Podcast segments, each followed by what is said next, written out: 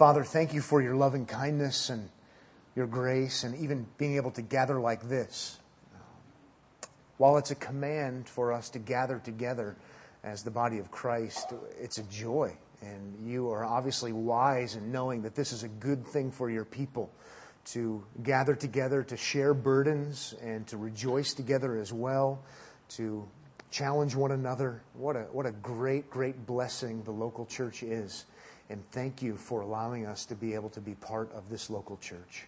Help me to be clear now as I speak in preaching your word and reading your scripture. And Lord, give us attentive minds. Make us like the psalmist who said, "Open our eyes so that we may behold wonderful things from your law." In Jesus' name, amen. If you haven't already turned to Romans chapter eight, I want to invite you to turn to Romans eight, where we are going to read about the greatest certainty known to humanity. The greatest certainty known to humanity is the great and perfect work of Jesus Christ on our behalf. Salvation is sure, salvation is secure, and we can be certain of that. We can be certain of that not because of a feeling, though it makes me feel a certain way. We can be certain of that not because of an impression, though it makes an impression on us. We can be certain of salvation in Christ because of this great declaration from God. I promise you, this will be the best part of the sermon, reading the passage. Okay? This is going to be the best part. I will do my best to read it clearly. Uh, I'm going to encourage you to do your best to uh, to comprehend it as we read. But these are some of the most splendid and certain words known to mankind, and rightfully so. Please now hear the reading of God's word. Romans eight thirty-one. What then shall we say to these things? If God is for us, who can be against us? He who did not spare his own son, but gave him up for us all, how will he not also with him graciously give us all things? Who shall bring any charge against God's elect? It is God who justifies. Who is to condemn? Christ Jesus is the one who died, more than that, who was raised, who is at the right hand of God, who indeed is interceding for us. Who shall separate us from the love of Christ? Shall tribulation or distress or persecution or famine or nakedness or danger or sword? As it is written, for your sake we are being killed all day long. We are regarded as sheep to be slaughtered. No, in all these things we are more than conquerors through him who loved us. For I am sure that neither death, nor life, nor angels, nor rulers, nor things present, nor things to come, nor powers, nor height, nor depth, nor anything else in all creation will be able to separate us from the love of God in Christ Jesus our Lord. Amen? We say amen. Yes. That couldn't be clearer. It couldn't be surer, it couldn't be bolder as far as a declaration of what is true for us as believers in Christ. And I love those words because of what they're saying. Don't you? That is just fantastic that we can know this, and God has made it that clear to us that there is absolute sureness of salvation in Christ. I love that. And I'm not kidding when I say that will be the best part of the sermon. But I am compelled, I am compelled to say, let's look deeper. I am compelled to say, let's look, look for opportunity, opportunity for exhortation and challenge and comfort. Let's look deeper so that, that we can grasp this text better. I like to correct myself and say, no, let's look deeper so this text can grasp us better. So that our joy can be what it needs to be, our joy in Christ. And, and as we see Christ for who He is, and we understand even better, and we have opportunity to be taken even deeper into His sure work on our behalf, our level of joy will increase, that we have such a great Savior. And as our level of joy increases, what happens? We see Christ as he really is, and Christ is exalted the way he should be exalted.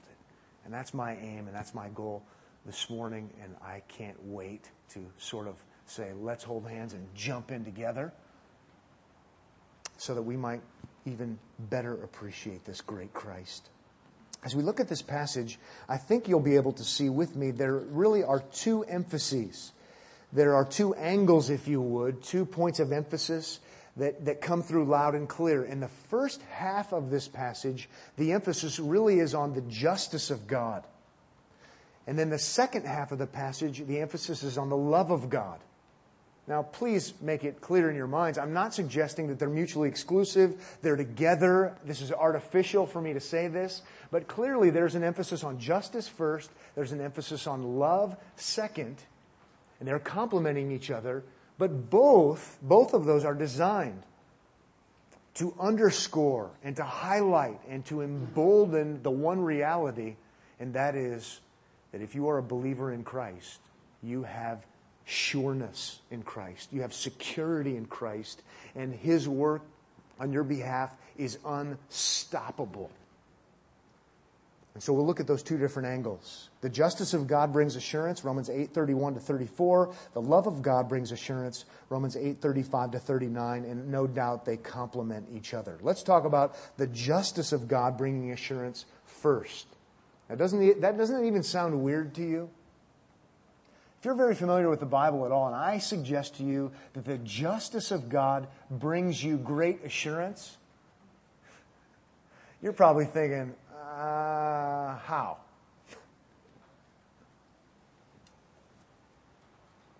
We're not going to get to it right away, but as we work our way through the passage, even as believers, because of the work of Christ, justice brings us assurance. Pretty profound, as we'll see.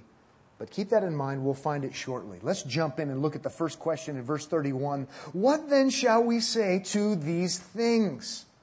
It's the rhetorical question. What should we say to these things? And, and first, let's acknowledge that these things is probably in reference to the verses that came just before. What should we say to verses like twenty-nine and thirty, where it says, for those whom he foreknew? A synonym would be foreloved, before time began. He also predestined to be conformed to the image of his Son, in order that he might be the firstborn among many brothers. What do you say to that? How about thirty? And those whom he predestined, he also called. And those whom he called, he also justified. And those whom he justified, he also glorified. What shall we say to these things? Is what he's saying. How do you respond to that? And we looked at those things in detail, but he's really wanting us to engage our minds and reflect. What do you say to those things? Maybe he even has in mind not just those two verses and not just three verses, eight twenty-eight. Maybe he's even thinking about all the way back to Romans one to eight. Because this is one of those crescendo high points. What shall we say to these things? What should we say to the fact that in Romans one to three, we, we, we saw that we are utterly sinful, and there's no way that we could earn the favor of God because everything we do is somehow tainted with sin. And then we learn that God justifies the ungodly.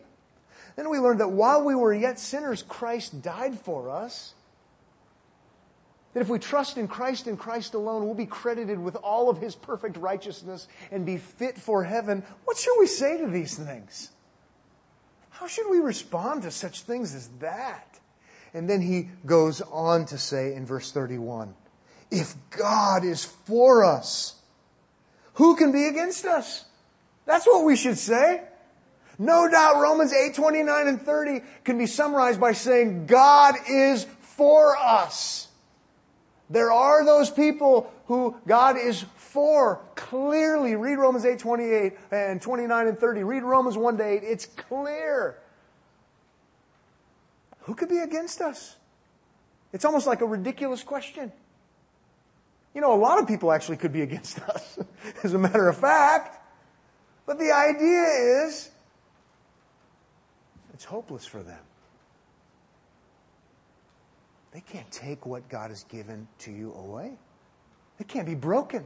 This salvation in Christ we're learning about is unstoppable. Christ is unstoppable. If God is for us, who can be against us? Think about even that, that great question. Since this is church, you know, we say the word God quite a bit.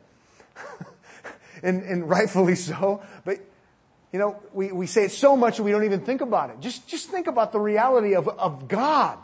If God, who is all-wise, all-powerful, all-knowing, who is a decreeing God, who loves sinners, who is a justifying God, if God, this God, is for us, who could be against us? Nobody. It's impossible. It's ridiculous.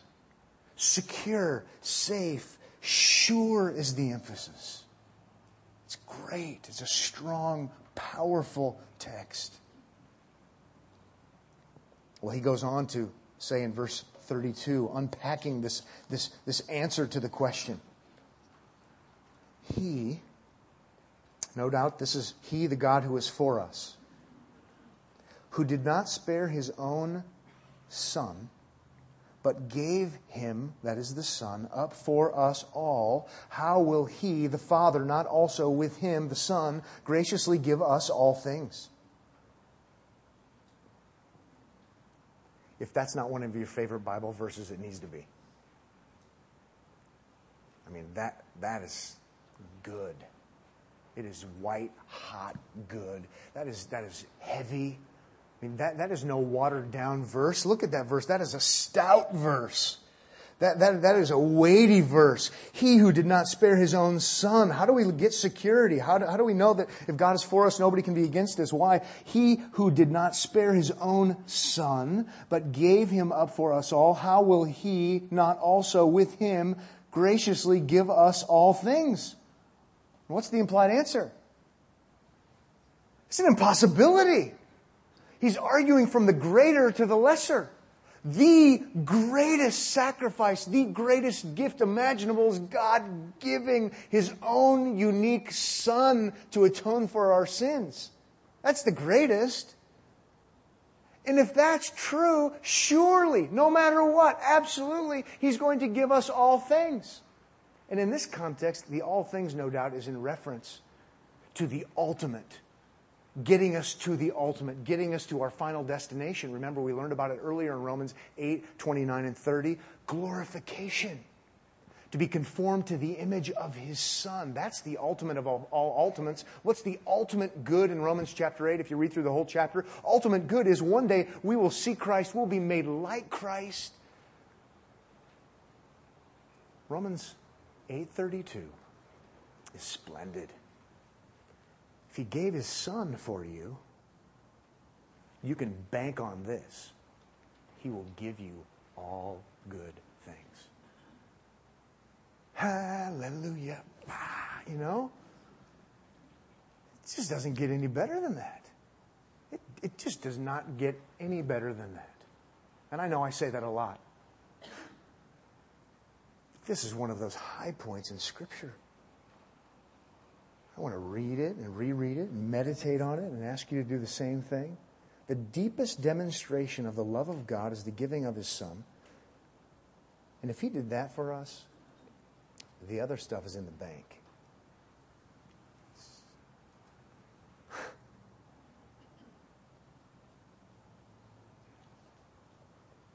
Now, I think that's just a glance. I think if you do a little bit more than glancing, it gets even better.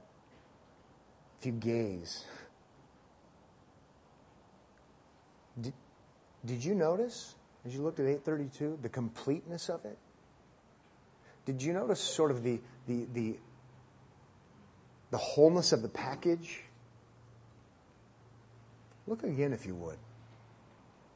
You did not spare His own Son, but gave Him up for us. All right, He gives the Son. How will He not also with Him graciously give us all things? Implied answer is He will, no matter what. Absolutely, that's the uh, implied answer there.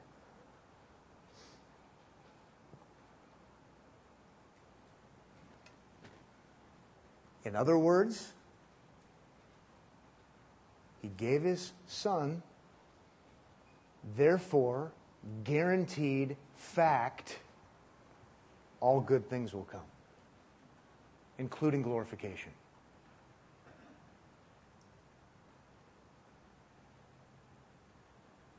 My friends who have an Arminian view of the atonement don't like this verse. If you don't know what that means, good. We can still be friends.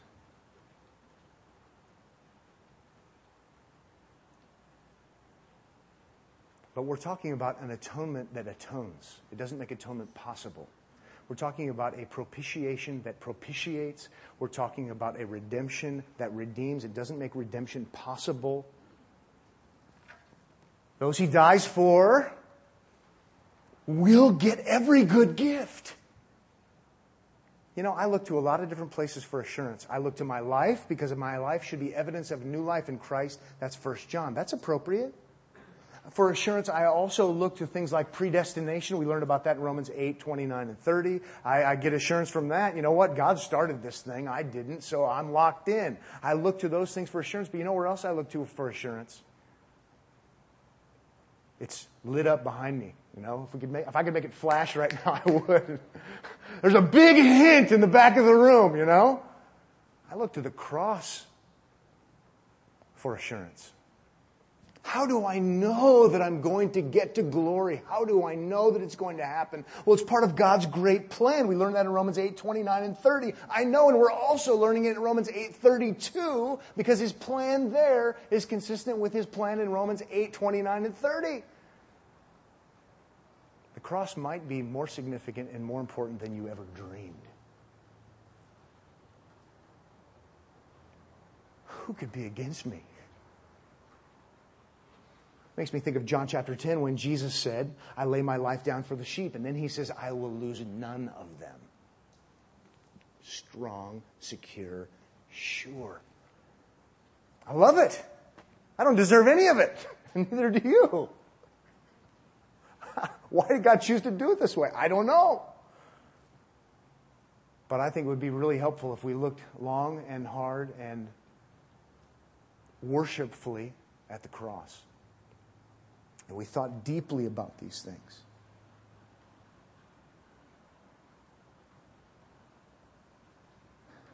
He didn't spare His own Son, but gave Him up for us all. How will He not also with Him graciously give us all things? Well, He's going to. It's a fact. Well, speaking of my Arminian friends, um, I'm going to mention a word that's offensive to some Arminians now, but it's in the passage, so it's not my fault. Look at verse thirty-three. Verse thirty-three says, seeing that He's so for us, even in the cross. And then this rhetorical question comes in thirty-three. Who shall bring any charge against God's elect? I didn't add the word. It's in there. Who's He talking about even when He said He gave Himself up for us all? And then He says, who shall give any charge against God's elect?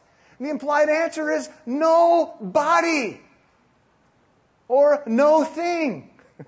It can't be done. Why? Because God has given us His Son. And with His Son, He's given us every good gift. So who could ever possibly, effectively, bring a charge against God's elect? He's implying that it cannot happen. And it says in verse thirty-three as well, this is my favorite part now, or to the justice part, it is God who justifies. This is logic on fire, by the way. If you think the Bible's not illo- uh, you don't think it's logical, then you're not logical. I mean, th- th- this is a nice, tight-knit argument that complements the rest of Romans. Notice with me, if you would. Who shall bring a ch- any charge against God's elect in light of what happened on the cross? That's impossible. It doesn't can't happen. But then he says in verse thirty-three, it is God who justifies. Okay, the legal verbiage should, should be capturing our attention. Who can bring a charge against God's elect? Courtroom scene? Who is it that can come up to God and say, you know what, I know that Pat Abendroth, and I'm going to bring a charge against that Pat Abendroth because I know he is a spiritual villain. And whoever was bringing that charge would be right. Read Romans one to three. Right? Satan is called the accuser of the brethren. This is what he does, by the way, the book of Revelation. Not only that, my own heart accuses me of this kind of thing because I know that I am a spiritual villain. But here it says, who shall bring any charge against God's elect? How could anybody bring a charge that's going to stick? The answer is, it's an absolute, utter impossibility, because look what it says. It is God who justifies. This is God's courtroom. And so somebody comes into God's courtroom to God and says, Pat Abendroth doesn't deserve to be saved. Pat Abendroth is a sinner. Pat Abendroth is a spiritual villain. Pat Abendroth is not a good person. Pat Abendroth's good works are like filthy rags, quoting Bible verses. They're going into God's courtroom arguing a case against me. Hello, duh, it's God's courtroom, and as the verse says, it is God who justifies. The point is, He knows. He knows what rebels we are, and He, not based upon our good works or anything that we do, based upon the perfect work of Christ, He justifies the ungodly. And so it's a it's a moot point. It's it's it's nonsense. In fact, it's a, it's an insult to God, because God knows all too well what a big fat sinner I am. Right? He knows what a sinner you are. Why did He send His Son to the cross? Why did He send Jesus into this world? To obey God's law perfectly, to fulfill all righteousness, not because He needed to, but because we're incapable of it and we don't want to. Not only that, why did He go to the cross and absorb the just wrath of God? Why did He rise again from the dead, bringing new life for us? Because we are sinners.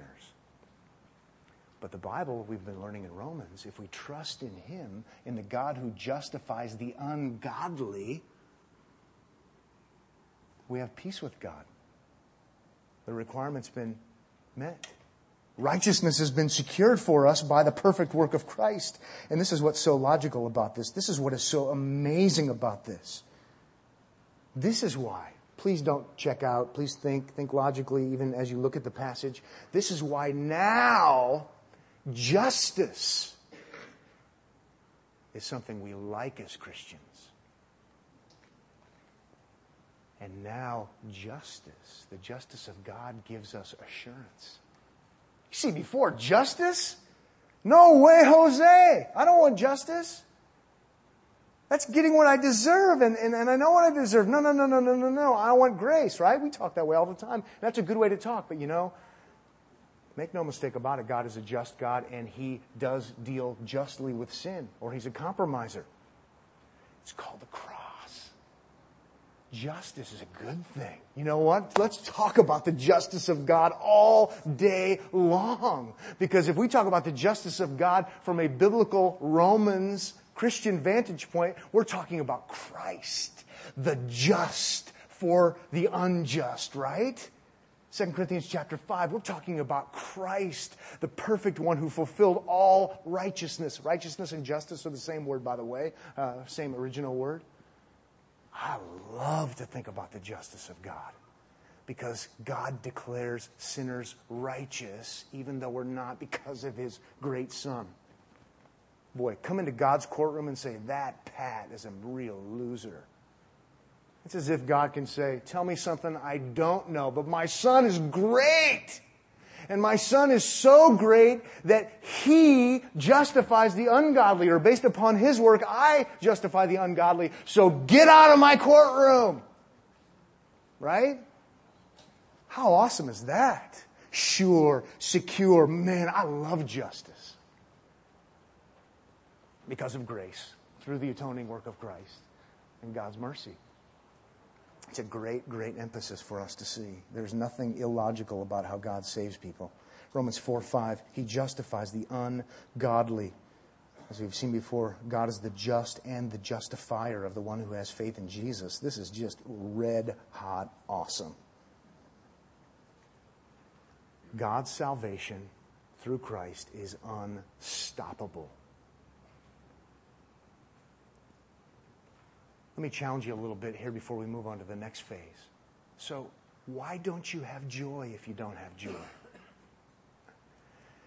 know, why don't you have boldness if you don't have boldness? Why don't you have assurance if you don't have assurance? why don't you find yourself giving great, unrestrained, maximized praise to God if you don't? It doesn't get any surer than this. Your heart may accuse you, Satan may accuse you, others may accuse you. Untouchable, because His perfect work is unstoppable. Pretty good, huh? Come on, show me some love. It just doesn't get any better. It's awesome. I just want so badly to live here. Okay? I just want so badly to set deep roots here, and I want you to put deep roots in here too.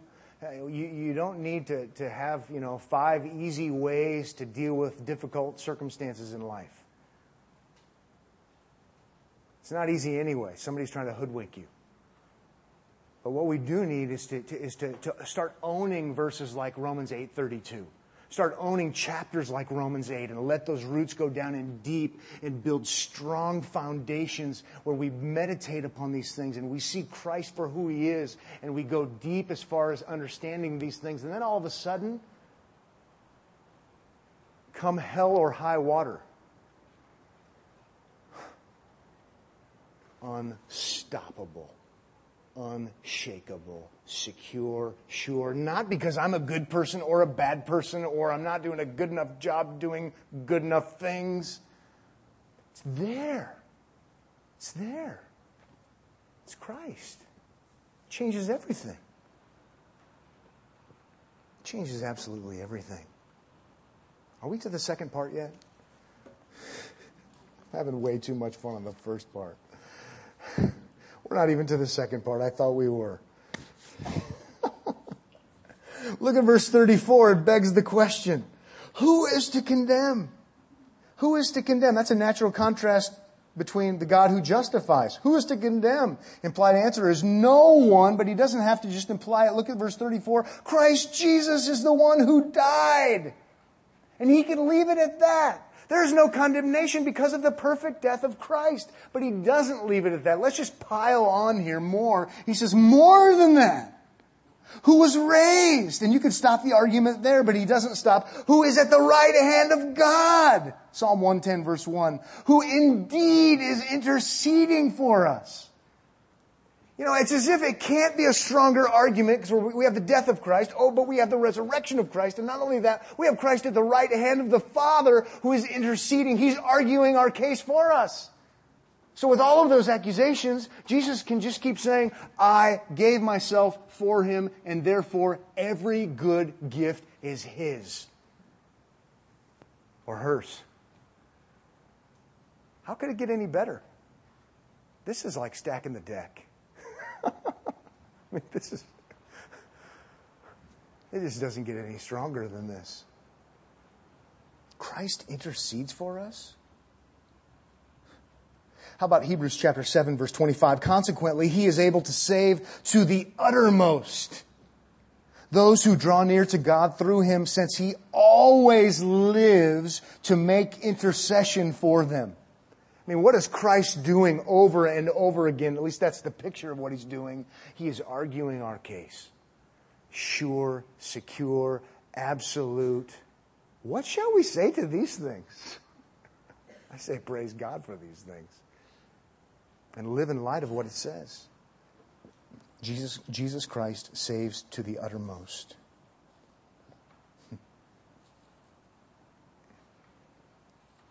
Let's move on to the second angle, okay? So that's justice. We now like justice, okay? Justice is good because God deals justly because of the work of Christ so that we can be benefactors according to His grace. Now, then we look at a different camera angle, still complementing, similar idea. Obviously, God's love is what led Him to send His Son, but now the focus is on love, and we'll see this in the remaining verses as we work through it. Look what it says in verse thirty-five, if you would, with me. Who shall separate us from the love of Christ?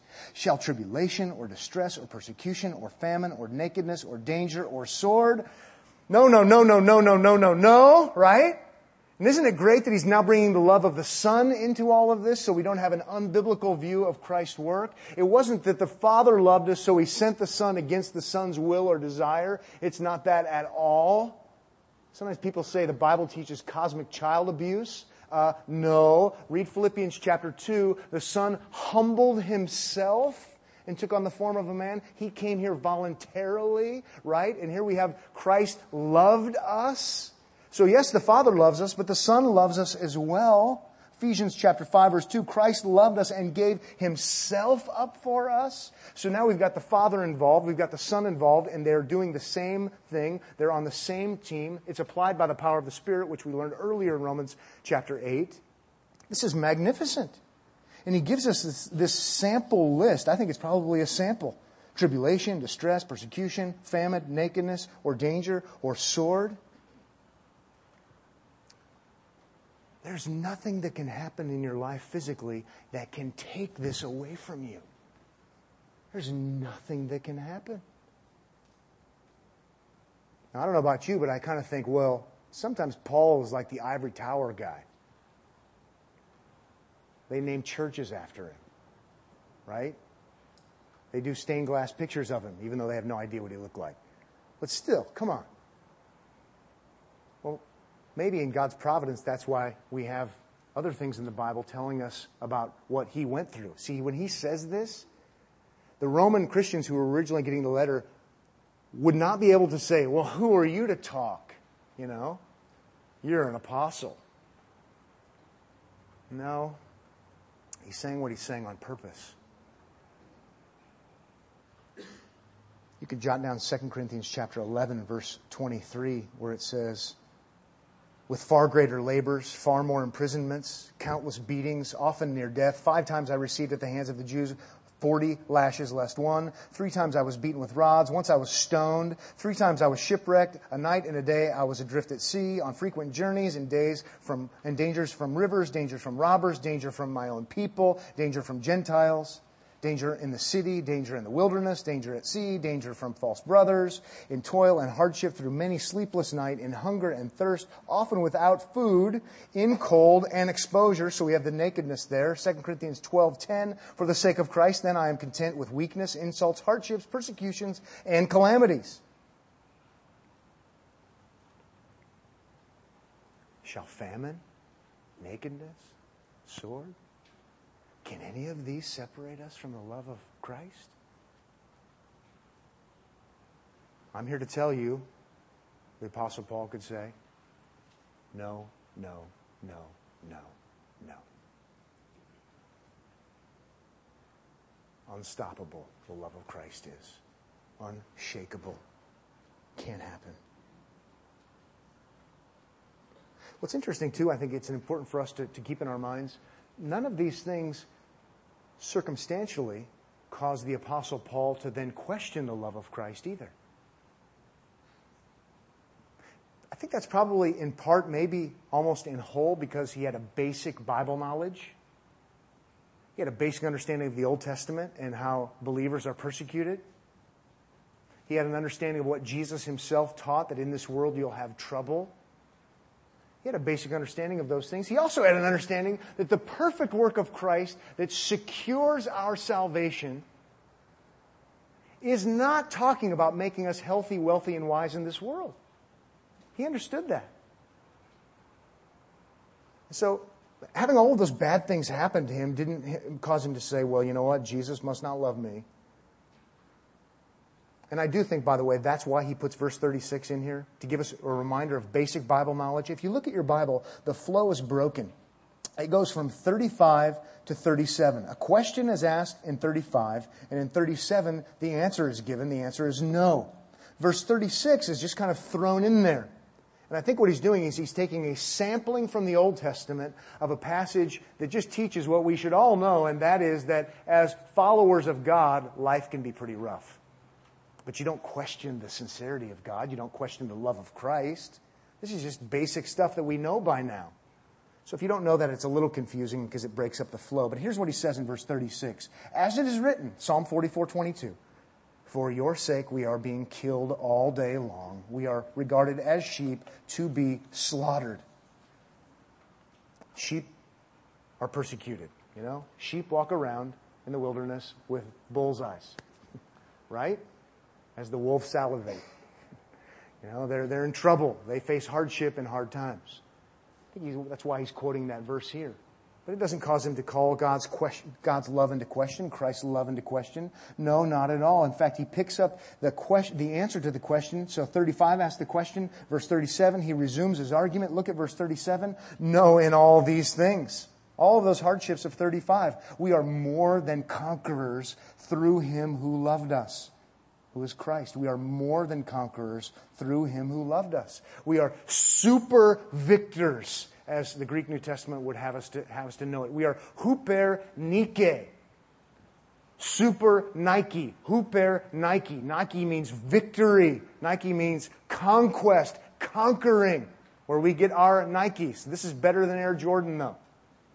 We are super, we are huper nike, super Nikes. Try, uh, try some of those on at Athlete's Foot. As Christians, because of what Christ has done and we face all of this junk in life, he's saying, because of Christ, through Christ, we are super Nikes. We are super victors. There's nothing that, that can change the outcome of the game, so to speak. It is set, it is finished, and it is victory at the end, no matter what, is the image that he's using. It's a great image. It's a, it's a great one borrowed from the world of sports. That's us in Christ. Now, do notice he, he's not saying, he's not suggesting in the context that the idea here is, now that we're in Christ, we're super conquerors. That means nothing physically will ever harm us. Because that's sometimes how we use that verse. So let's put it on a plaque, and no matter what, we're going to win the game, guys, because we're hupernikes. See my shoes? No matter what, I'm going to beat this disease because of Jesus Christ, and I've got hupernike on my side because of Christ. That doesn't make any sense in light of this context, because he just got done talking about all of the bad things circumstantially. The point is, you can have all of those bad things circumstantially, even sword, even death, and nothing, nothing can separate you from the love of Christ. Spiritual victory is unstoppable in Christ. And that's better than physical victory anyway. I love the, the, the commitment and the devotion and just the stoked up level of conviction. I wonder if you can have this kind of conviction. Look at thirty-eight. The Apostle Paul says, "For I am sure," even perfect tense in the original text, "I am sure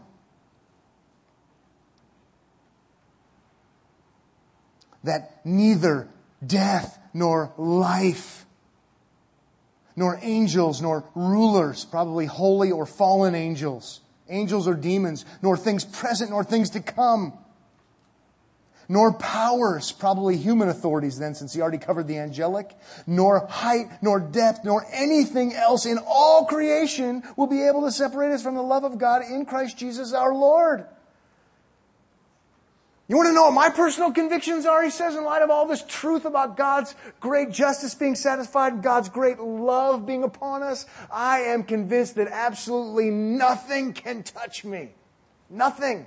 And he uses all these different images. Height, depth, anything, everything, you know, as far as it goes, time, everything.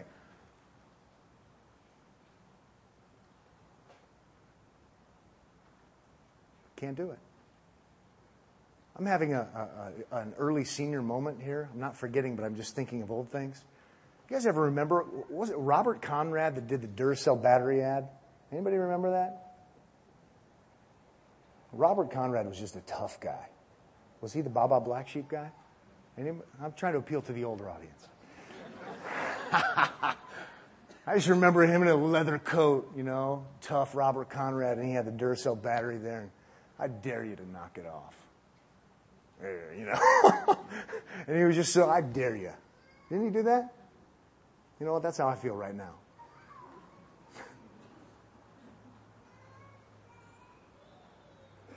I dare you. Can't be done. Unstoppable. Nothing can separate us from the love of Christ. Sure, the accusations come. It never, ever, ever can stick.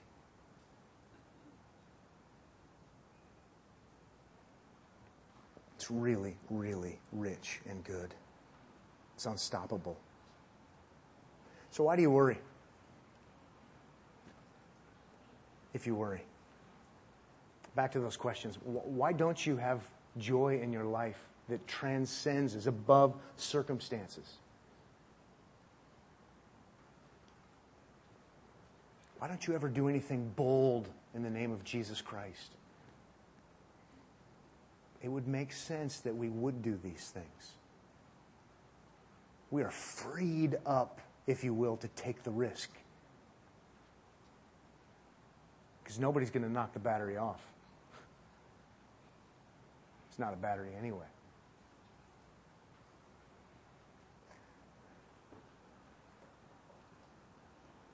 Horatius Bonar, whose parents ought to be disciplined for naming their son such a thing, is a great writer from the eighteen hundreds. And interestingly enough, I didn't plan all this. Isaac Watts is one of my favorites because he has such good theology in his writing of songs. And Bonar has great theology too. And he wrote a song in response to our passage. And it sounds a little bit eighteen hundreds, I'll grant you that. But it really is good and rich, and it's appropriate. As believers through the ages learn these things, and we try to find ourselves getting steeped in these things, we want to respond. Listen to this hymn that he wrote, and if it's not your cup of tea, I will uh, offer you an alternative. Blessed be God, our God, who gave for us his well-beloved Son, the gift of gifts, all other gifts in one. Blessed be God, our God. What will he not bestow, who freely gave this mighty gift unbought, unmerited, unheeded, and unsought? What will he not bestow? Romans eight thirty-two, right? Oh, that's good. He spared not his Son. 'Tis this that silences each rising fear. 'Tis this that bids the hard thought disappear. He spared not his Son. Who shall condemn us now, since Christ has died and risen and gone above for us to plead at the right hand of love? Who shall condemn us now? 'Tis God that justifies. Who shall recall the pardon or the grace? Or who the broken chain of guilt replaced? 'Tis God that justifies. And then the Hupernique part. The victory is ours. For us in might came forth the mighty one. For us he fought the fight, the triumph won. The victory is ours. Good stuff. That's not your cup of tea? The twenty-first century version of that. You can go home and go to YouTube and type in Unstoppable by Voice, and you'll get the rap version. I thought of that song over and over again as I studied this passage, and that's why I keep saying it in this sermon, and that's why it's in the sermon title. Unstoppable, unstoppable, unstoppable. It's the work of Christ on our behalf, and so we are sure and we are secure, because if he has given his Son for us, he will most definitely, most certainly, no matter what, give us every good gift. What do you think of that? It's really good. Let's pray. Father, thank you so much for this morning and for a great time together considering very serious things that are the very things that cause us great joy and that allow us to, to make it through, quite frankly, anything. And so we rejoice at the reality that we have an unstoppable Savior who is gracious and kind and, and who loves us, and how his love is settled. His love was set upon us even at the cross. And we are rejoicing in your name because of these great things. May we be a church family who finds ourselves looking again and again and again and again to the great love of Christ for us.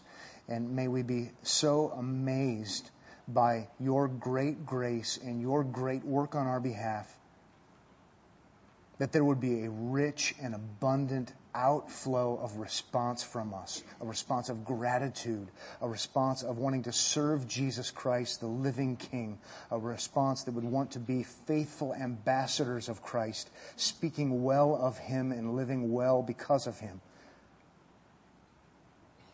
because of His unstoppable work of redemption. In Jesus' name, amen.